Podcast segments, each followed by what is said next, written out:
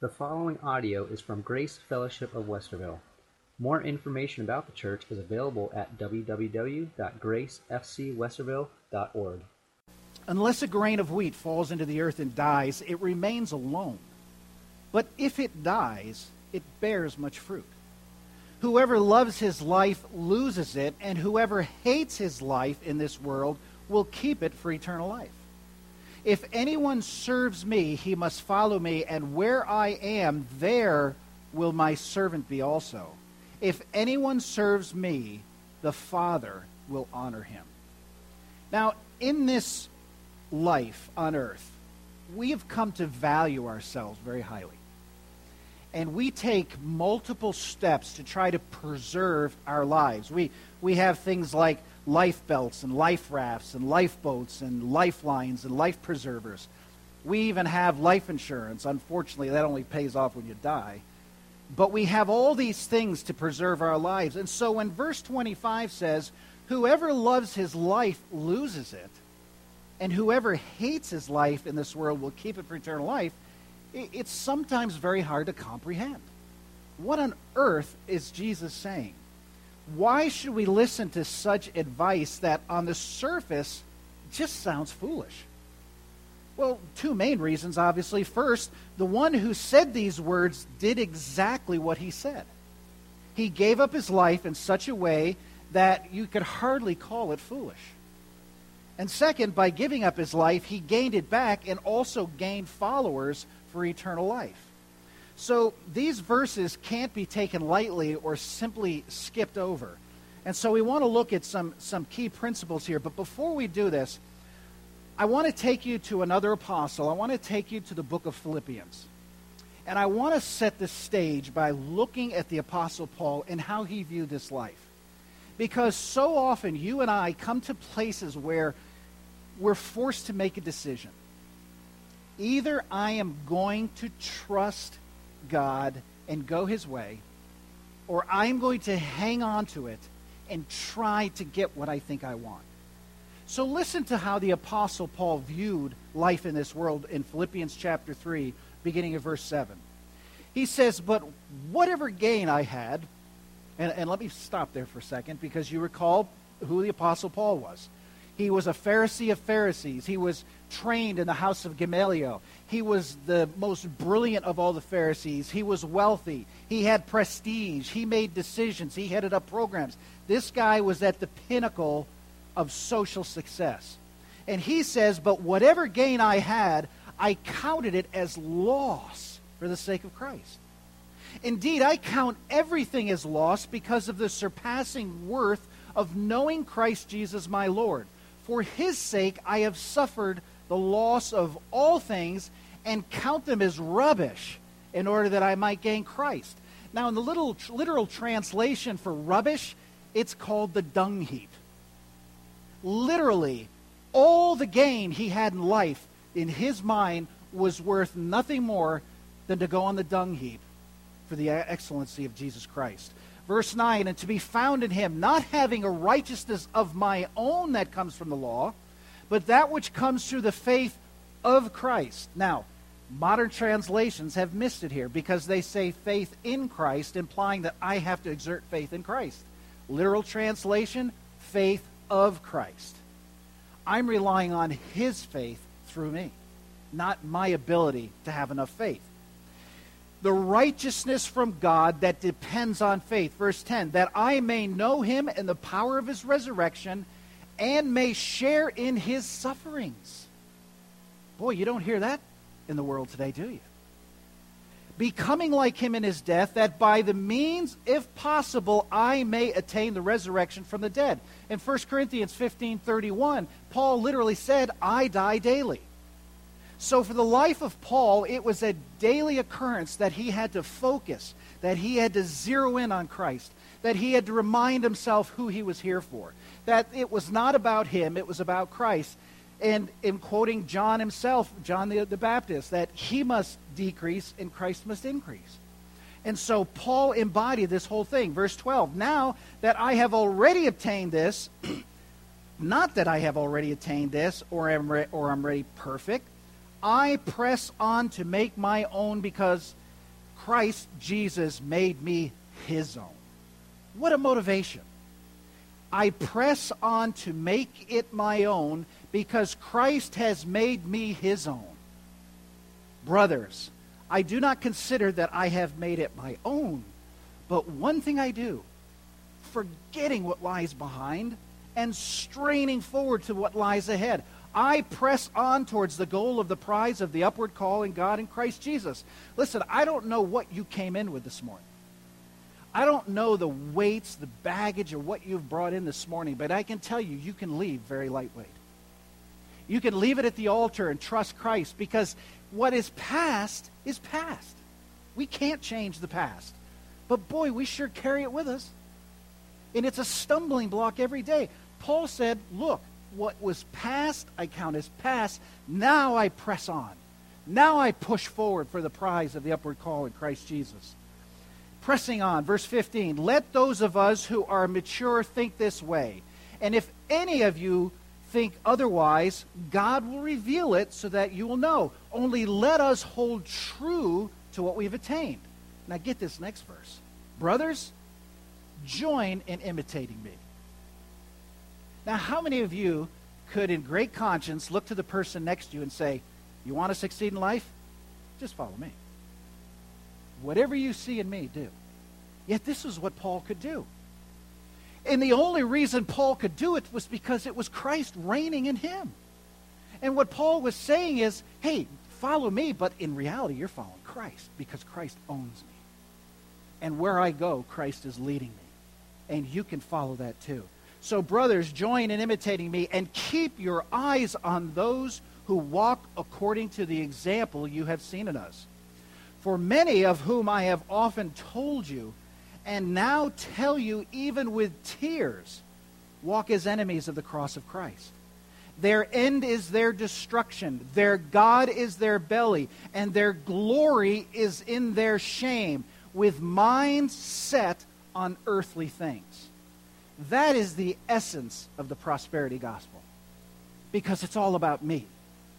I'm sure you heard in the news this week of a popular pastor, well known around the world, whose wife made that statement, and many of you may have seen it. In fact, I think I've seen it on some of your Facebooks, where she said, It's not about God, it's about me. She literally said, Oh, you could say it's about God, but God's happy when we're happy. So it's about us. And the only thing I could think of was, there's Eve in the garden. And that's all it is. It, that's Eve in the garden. The literalness of saying it's my life, it's about me, and all that makes God happy. Does that sound like what Paul is saying here? It's the antithesis of what he's saying. Verse 20. But our citizenship is in heaven, and from it we wait a Savior, the Lord Jesus Christ who will transform our lowly body to be like his glorious body by the power that enables him even to subject all things to himself. Listen, dying to self doesn't help you live better. Dying to self enables Christ to live through you. And therein is the true success. So let's go back to John and let's take a look, first of all, at life principles here. To begin with, Jesus stated that a great principle by using nature. He said, Unless a grain of wheat falls into the earth and dies, it remains alone. But if it dies, it bears much fruit. Now, I'm no gardener, I'm a weeder. I grow lots of weeds. It's about all I grow. But if you've ever taken a seed and you just lay it on the counter and leave it there, that's all it does. It just lays there. But when you take it and put it into the ground so that it begins to decay and rot and open up, the life comes out. And that's where the principle Jesus is talking about because it's only through death that life appears. It's only through the death, resurrection of Jesus Christ that life can be in us. And it's only by you and I dying to self that he can create within us that life that bears fruit. And this principle is found throughout Scripture, and this is the principle of death and denial. The truth that life comes only by death. So here Jesus illustrates the principle by referring to this grain of wheat, which remains unfruitful as long as it's kept by itself, but when it goes into the ground and dies, it bears much fruit. So the principle becomes particularly true in spiritual things because it's only when we say no to ourselves that we're capable of saying yes to Christ.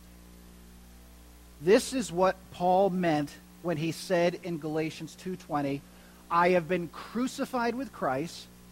It's no longer I who live, but Christ who lives in me. And the life I now live in the flesh, I live by the faith of, there it is again, not in, but of the Son of God who loved me and gave himself for me." Now, carry this over to Galatians chapter 6 and verse 14. But far be it for me to boast except in the cross of our Lord Jesus Christ, by which the world has been crucified to me and I to the world. So it is through the cross of Christ that, that Paul is saying, I die to the world. All the plans, all the joys, all the things that this world can offer mean nothing to me. I've died to it and it's dead to me. All I want to seek is the surpassing glory of Jesus Christ. Now, you might have this mental picture as you look at this that we're just supposed to be a bunch of monks walking around and praying and, you know, staying away from everybody. That's not what it's talking about. He's talking about a life of fruit, a life that's out on the front lines, a life that's living because of the Spirit that's living and pressing through us. In saying this, Paul means that his, his identification with Christ in death made it possible for him to live the Christian life. And this is the principle then it's death and denial. And it's only by death that life comes. And Jesus demonstrated this by his very own death, burial, and resurrection. When we accept Christ as our personal Savior, we are made alive we are raised from spiritual death. Because in that very state, we have no ability to do anything for God. When He breathes into us spiritual life, His Spirit can now lead us and guide us. So now He makes an application, the application of the truth here. And sometimes the application of a principle can be somewhat abstract. And so Jesus knew that. So his next words make the application very clear. He said in verse 25, Whoever loves his life loses it. And whoever hates his life in this world will keep it for eternal life. Now, the most interesting feature about this verse is that it contains a contrast in terms that's not seen in the English translation. Let me get a little technical, if you will. Verse 25 Whoever loves his life, whoever loves his life, and you see it's in red up there, loses it. And whoever hates his life in this world will keep it for eternal life. There's no way of telling this in the English, but the words used for life and life are two different words. The very first word, when he says, uh, whoever loves his life loses it, and whoever uh, hates his life, that word is, is a word in the Greek called psuche, which refers to the life of the mind. We, are, eh, we call it the ego. It means the human personality that thinks, that plans, that sets its future, that decides what it wants to do, that sets its goals. That, he says, dies. That's what he's referring to here. In other words, the independent will of man must die so that the follower of Christ may actively submit to Jesus Christ. The second word, the last life there, is the word Zoe, which joined to its adjective eternal means the divine life. So every Christian who has accepted Christ as Savior has this divine life, but he has it to the fullest only when his entire personality with its likes and desires are surrendered to Christ. So we could say that the Christian will experience fullness of God's blessing only when he is consciously and deliberately walking God's way. And, and this is why it seems so hard. We don't understand this death stuff, so we just do the best we can. And that's where we get caught. Our lives are now what I can do, how good I am, and, and you may achieve a lot of things in your flesh. I mean, we see it in the whole world today. That's not the point. The point is, is that Jesus Christ wants to do such things in your life, but only when you've surrendered your life to him. Unfortunately, we seem to have accepted the idea that because God is gracious and loving, we can enjoy the fullness of his blessings without really committing to him. If you have convinced yourself of this, you're ignoring God's laws. God satisfied the law for us with his death, burial, and resurrection, but the principles never went away. And this is why the world looks at Christians and just doesn't see any different. This is why you hear Christians taking, taking it on the chin repeatedly in the press and in the news and everything else, because our lives are lived no different than the world around us. What are they seeing that's so different? What is it about you and I when we walk out these doors and go on with our life that someone would come up and say, It's different about you?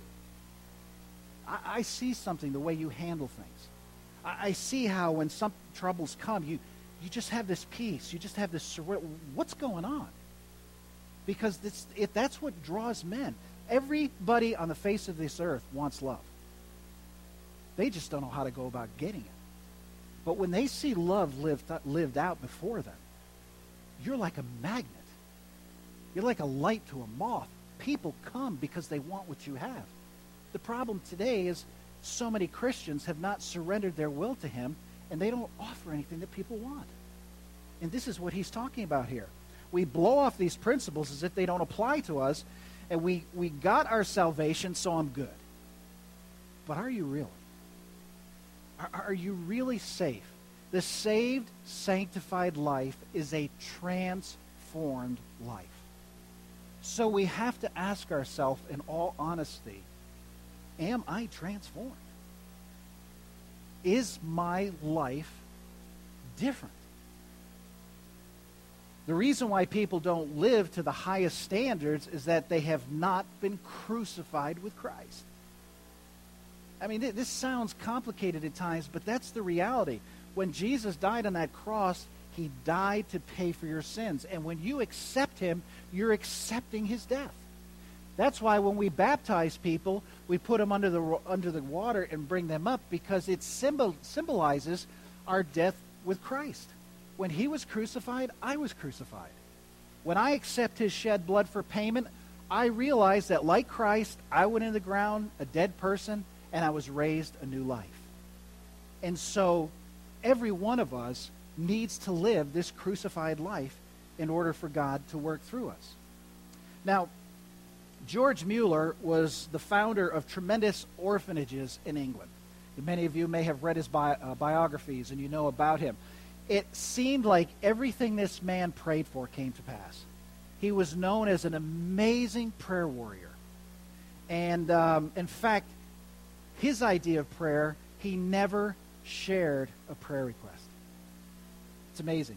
He didn't put out prayer letters with his orphanages. He didn't put out requests because, in George's mind, putting it out there and someone reading it and then meeting the need, while certainly could come from God, but he wanted God to get all the credit. And so he never put out a prayer request. And one day he was asked very deliberately, George, what is the secret of your answered prayer? What is the secret of the success you've experienced with these orphanages? And listen to what George said, and I quote There was a day when I died. Died to George Mueller. His opinions, his preferences, his taste, his will died to the world, its approval, its censure, died to the pre- approval or blame of my brethren or friends. And since then, I have studied only to show myself approved unto God. This new life of his was not only a joy, but it was a constant source of blessing to everyone he came in contact and to all those orphans who lived in his orphanages. His life, this life of death, is a total joy. You see, the problem with the prosperity gospel is not that it promises too much but that it aims for so little. What God promises us in Christ is far above anything that can be measured on earthly wealth. And so when we come to this prosperity gospel, the problem is is that we literally focus everything on here on earth and not on God's eternal glory. Hebrews chapter 12 verse 2 looking to Jesus the founder and perfecter of our faith who for the joy that was set before him endured the cross despising the shame and is seated at the right hand of the throne of God. Jesus Christ our savior for the joy that was set before him endured the cross. Let, let me make this very personal. And let me take you to James chapter 1, verses 2 through 8. Count it all joy, my brothers, when you meet trials of various kinds. Wait, well, hold on. I'm supposed to count it joy when I get hit over the head with a trial. Yeah. You remember what we say all the time, and I, I, will probably always repeat this so, so long as I ever preach we get into trials for one of three ways. Either we put ourselves there by a dumb decision, or God puts us there, or he allows Satan to put us there. But all three come through the permissive will of God. Because God is always working. God never stops working on you. And so he tells us, James tells us clearly, look, count it joy, my brothers, when you meet trials of various kinds. For you know that the testing of your faith produces steadfastness. Now, that's a word for resoluteness. It's an unmovable spirit. How can you get an unmovable spirit in the midst of trials? Because when you trust Jesus, he gets you through. Always. And that produces confidence and strength. And that's why Paul could endure shipwrecks and serpent bites and whippings and being cast out in the seas, shipwrecked three times, all these things. He counted joy. He counted it joy. And you recall the story when, he, when they were put in jail and they were beaten almost to death. And they were told when they walked out, don't preach again. And they walked out going, whoopee! Let's go preach.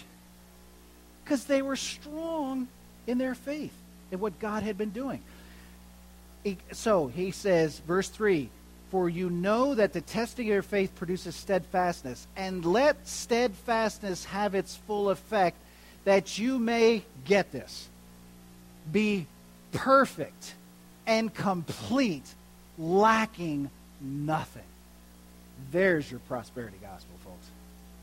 When you can know that you can be complete and perfect and lack nothing, think of the power of that statement. That you can go out these doors facing no matter what you're facing, knowing you lack nothing in Jesus Christ. And that's why the scriptures teach a surrendered life. That's why the scriptures teach us repeatedly trust me, not the world. Trust Christ, not your circumstance. Give your life to Him, and He will perfect you. Is there anyone here who doesn't want to be perfected? We just don't want to pay the price. But you can be perfect and complete, lacking nothing. If any of you lacks wisdom, if you don't know how to go about it, let him ask of God, who gives generously to all without reproach, and it will be given him. But let him ask in faith, not nothing doubting, for the one who doubts is like the wave of the sea that's driven and tossed by the wind.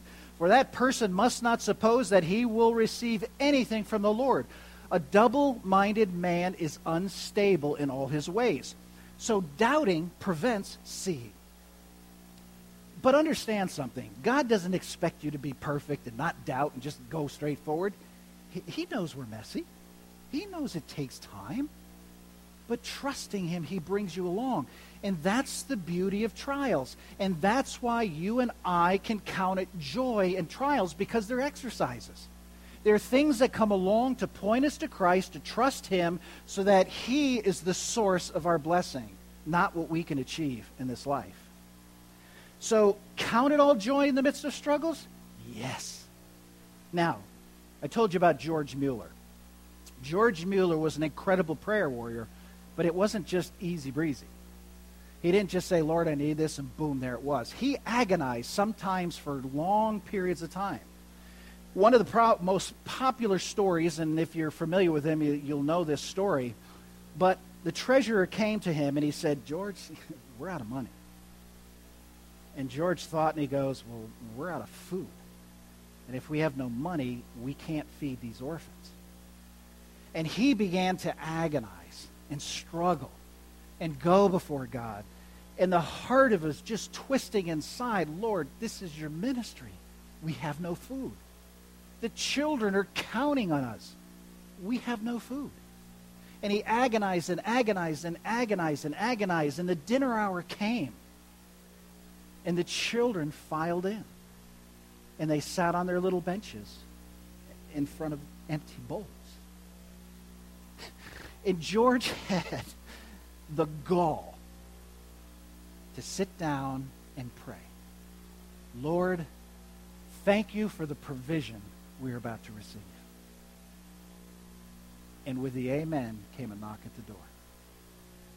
And outside the door was a broken down bread wagon on its way to the city. And the man said, It's going to spoil. Can you use a whole trailer full of bread? And that night, every one of those young children went to bed with full bellies. I mean, we read these stories and we think, oh, God, to pray that way, to know that I can cry out to God and He's going to meet my needs. He will meet your needs. But it comes sometimes with agony and struggle. And George Mueller was no different. He poured his heart out. But because he had died to himself, because he had surrendered his life on the altar, because he had died to George Mueller and the things of this world, Christ could work through a surrendered heart, and those needs. Folks, that is the basis of the gospel we preach. This is the basis of what we're talking about. Now, I can't promise an easy, prosperous life, but only a life that is perfect and complete and lacks nothing. It's your choice. Now, Jesus gives an invitation. He gives this invitation, and the principle has been stated and it's been applied, and now he invites us to follow him in number one, self denial. Verse 26 If anyone serves me, he must follow me. Now, if we lived in Jesus' time, I'm sure many of us, when we read the Gospels and see how he often had to sleep in fields, he had no home, uh, there was not much food, he was constantly being hounded by his enemies, we'd take him in in a heartbeat.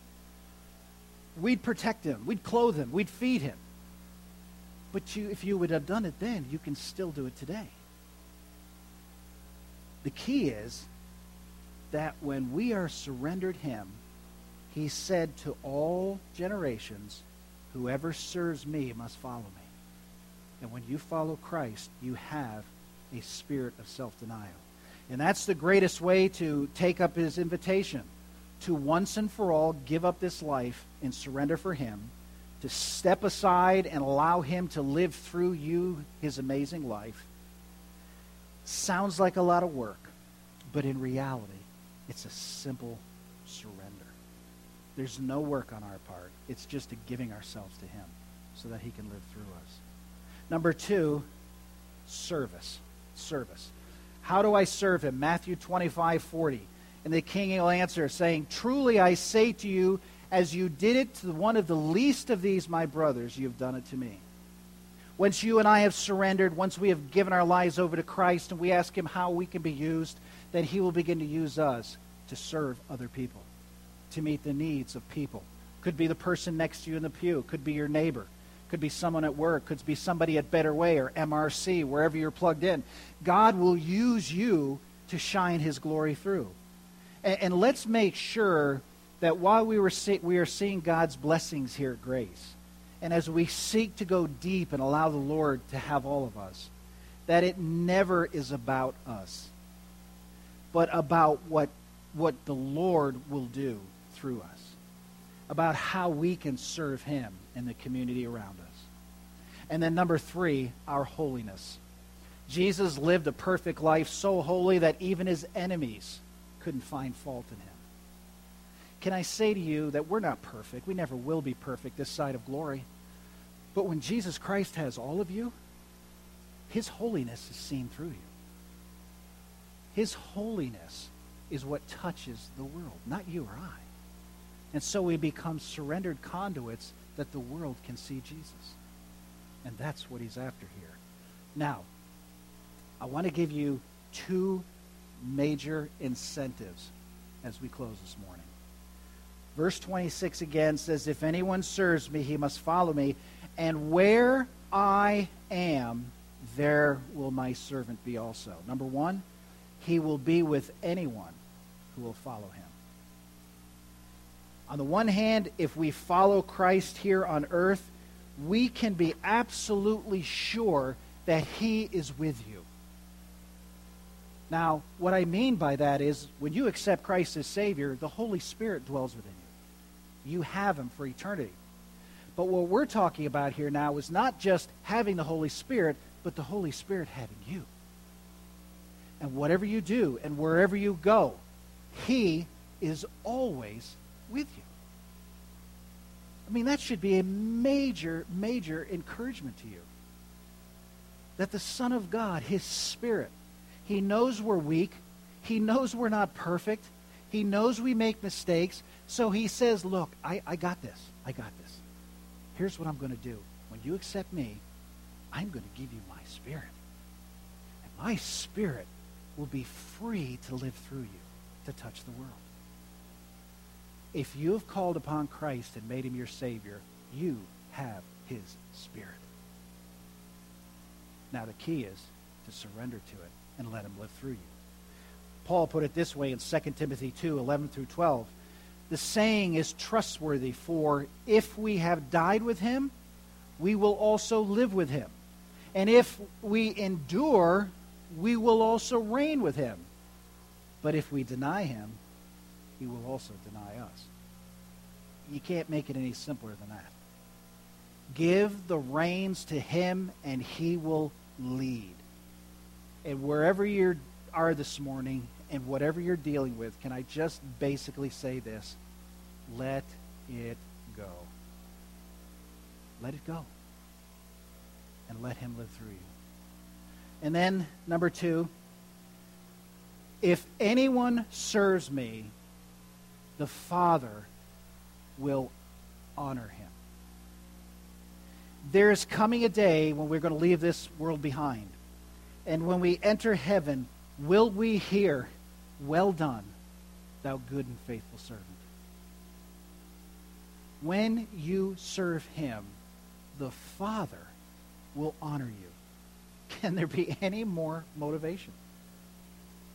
Will you stand by him? Will you live for him? Will you suffer for him if that's what he calls in your life? Because in all these things, the Bible says we are more than conquerors through Jesus Christ. The battle's won. So let's live in victory. Leave it here at the altar. Walk out these doors in newness of life. And if you're here this morning and you've never trusted Jesus Christ as your personal Savior, I promise you, on the authority of this book, that when you place your faith in Christ, this book tells me that you are sealed until the day of redemption. You can never lose your salvation. And there are a lot of people this morning who are being prayed for by many of you. And all I'm telling you to do is to claim the blood of Christ, trust Him, and He will bring it to pass. Now, as you think of this surrendered life, here we come right to the table of communion. And why do we practice communion? Because it reminds us that he, 2,000 years ago, paid the ultimate price to secure your eternal salvation.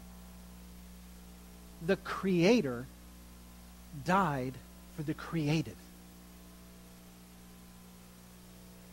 The God of the universe so loved you and I that he didn't want to just wipe the slate clean after sin and start again. No, he created you. He loves you.